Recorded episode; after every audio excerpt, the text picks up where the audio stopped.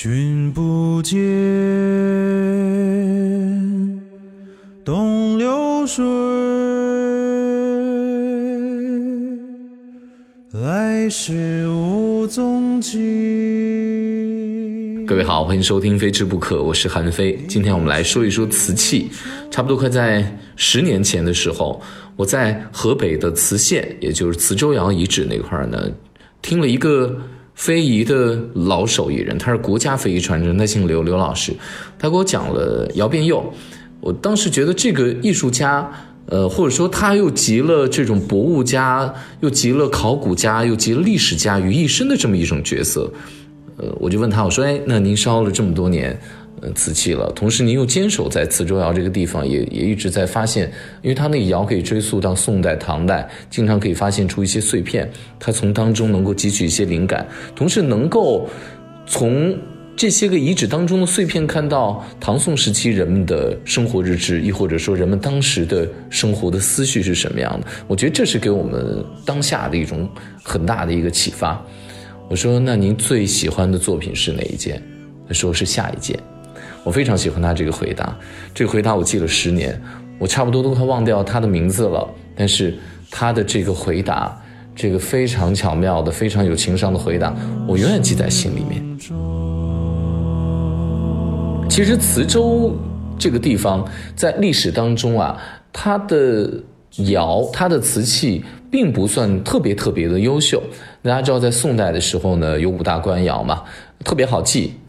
冠军定汝歌，就是冠军定汝歌。喂，来个汝歌，我是冠军，是吧？官窑、钧窑、定窑、汝窑、哥窑。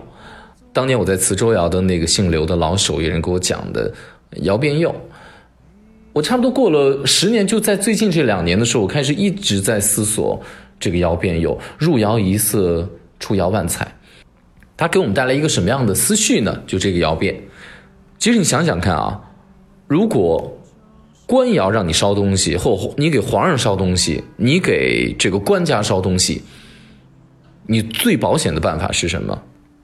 大家如果进行过政府采购，进行过这种集中采购的这种工作的话，像我爸曾经在酒泉的是卫星，他是就负责这个采购工作，他告诉我说，统一队形，就是保证。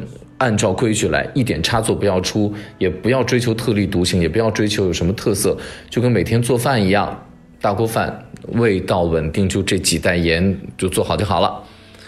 你想想看啊，在给官窑烧东西的时候，需要高度统一队形的队伍当中，偶尔有那么一一两只可能会就发生了一些个窑变了，它就跟别的长得不太一样，它可能就是脱釉了、脱胎了，或者说发生了一些彩色的变化。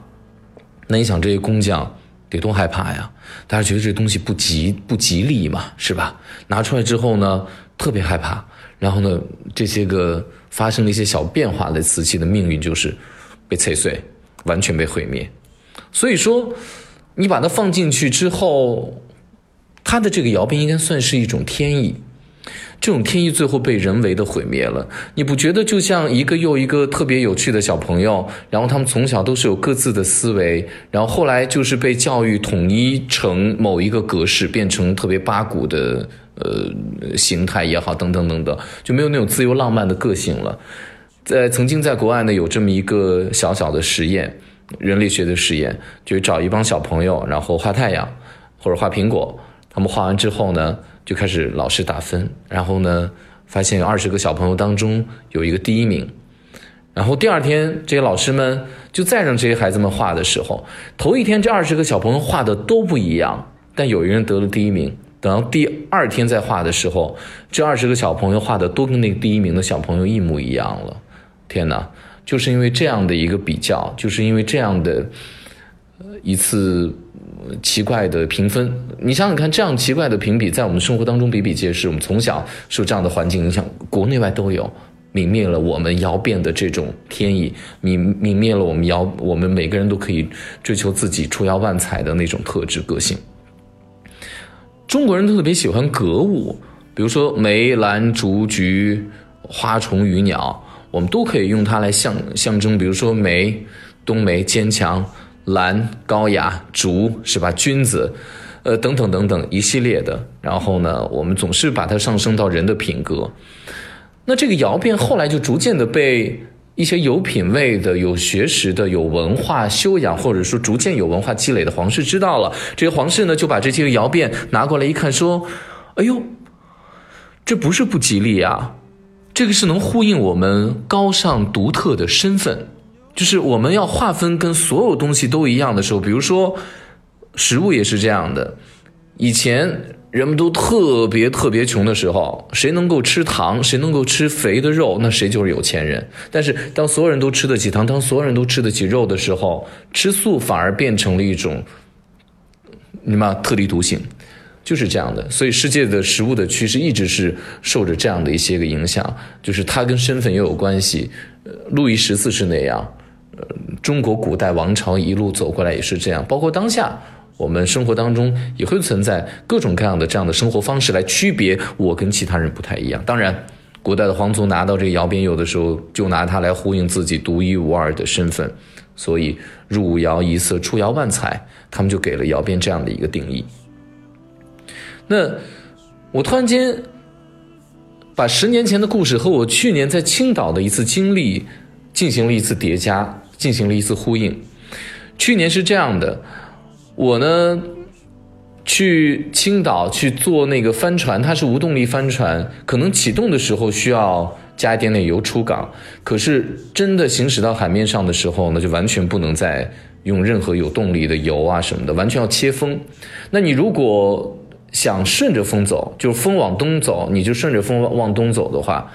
你的命运会非常的惨，他让这个帆船能够起来的最重要。郭川大家知道吗？就是中国航海环球世界第一人，他就要一直切着风、逆着风去飞翔。那如果你顺着风，你的命运就是你知道吗？随波逐流，你就交给大海了。他让你颠覆，你就颠覆。如果你逆着风、切着风去走的话，这个舵永远在自己手上，因为你永远在抗争。但是。它随时都在大风大浪这种切风当中，你觉得摇，你就觉得就是，随时可能会翻船。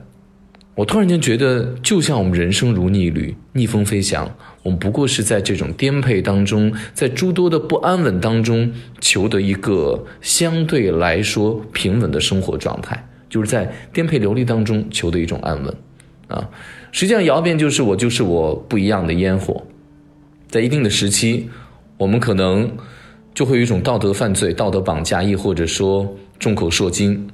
林语堂写过晴雯的头发，那有一天呢，王夫人就在看各种丫鬟，晴雯是长得漂亮啊，一看这个漂亮丫头，她有一丝头发没有梳好掉下来，没有像宝钗、黛玉这样的大小姐如此的得体，她就直接说勾引宝玉的这个妖精一定是你。大家知道，真正跟宝玉上过床的就是那个。其貌不扬的袭人，她没事儿啊，平安着陆。但是呢，稍微有一些个性，稍微性格突出一些，平时容易用她的个性伤及到别人，会让别人看不惯，或者说她美的很独特，美就变成了原罪了。各种各样这样的事情，我讲一讲一个我亲身的经历。我很多年前还在四川的时候，我在四川电台，嗯，播新闻。那一上大学就去播新闻。嗯，突然有一天，一帮老前辈，然后何毅加上这个行政的领导找我来，就他弱弱的问了一句说：“哎，让你去播新闻联播，四川新闻联播，你可以播吗？”我就立马说了一句说：“可以啊。”然后结果很简单，就是我丧失了这一次机会。为什么？因为他们会觉得说，你们应该很谦虚的说：“我可以试一试，谢谢你们给我机会。”我从此之后就突然间就长了这样的一个记性了，但是我从那天开始，我发现我也把我的个性，把我身上的这些毛边，把我最与众不同的特质，也跟随那一次谨慎丢掉了。当然了，我们再说回这个窑边釉哈，后来呢，我们都知道这个窑边釉的道理，现在科学很容易去解读它了。其实呢，就是以前可能就是铁这些金属稳定的金属元素，就是烧的非常稳定。有一些铜在的时候，它就会发生一些变化。当铜元素再加进去之后，这个结果就不一样了。啪，就释放出千变万化的色彩来。我那天拿出四个窑变，同一个窑烧出来，完全长得不一样。我给我的一个朋友看，他挑了半天都挑不出一个自己最喜爱的来，大家就知道这四个同一个窑的出来的窑变的杯子，千变万化差距有多大了。大家再想想看啊，这是我最近悟到的一个道理，就是同元素，无论你多么的不安分，无论你多么的活泼，它就像我们人的个性一样，最终谁来给你定调子？最终谁来够决定你你最终的形态呢？实际上还是听从听从最后的窑温，这个窑温给他最后安排那一针的具象，它具体的形象。我们再说大一些吧，这个杯子呢？它无论有多么耀眼的颜色，它无非就是一个盛水的杯子。所以我最近的感悟就是变或者不变，稳或者不稳，我已经没有那么太在意了。然后我就想起陶渊明的一首诗：“纵画大浪中，不喜不惧，应尽便须尽，无复独多虑。”同时要感谢我的一个朋友送给我一个窑变的孔雀蓝的杯子，尽管它不是我最喜欢的那种沉稳的。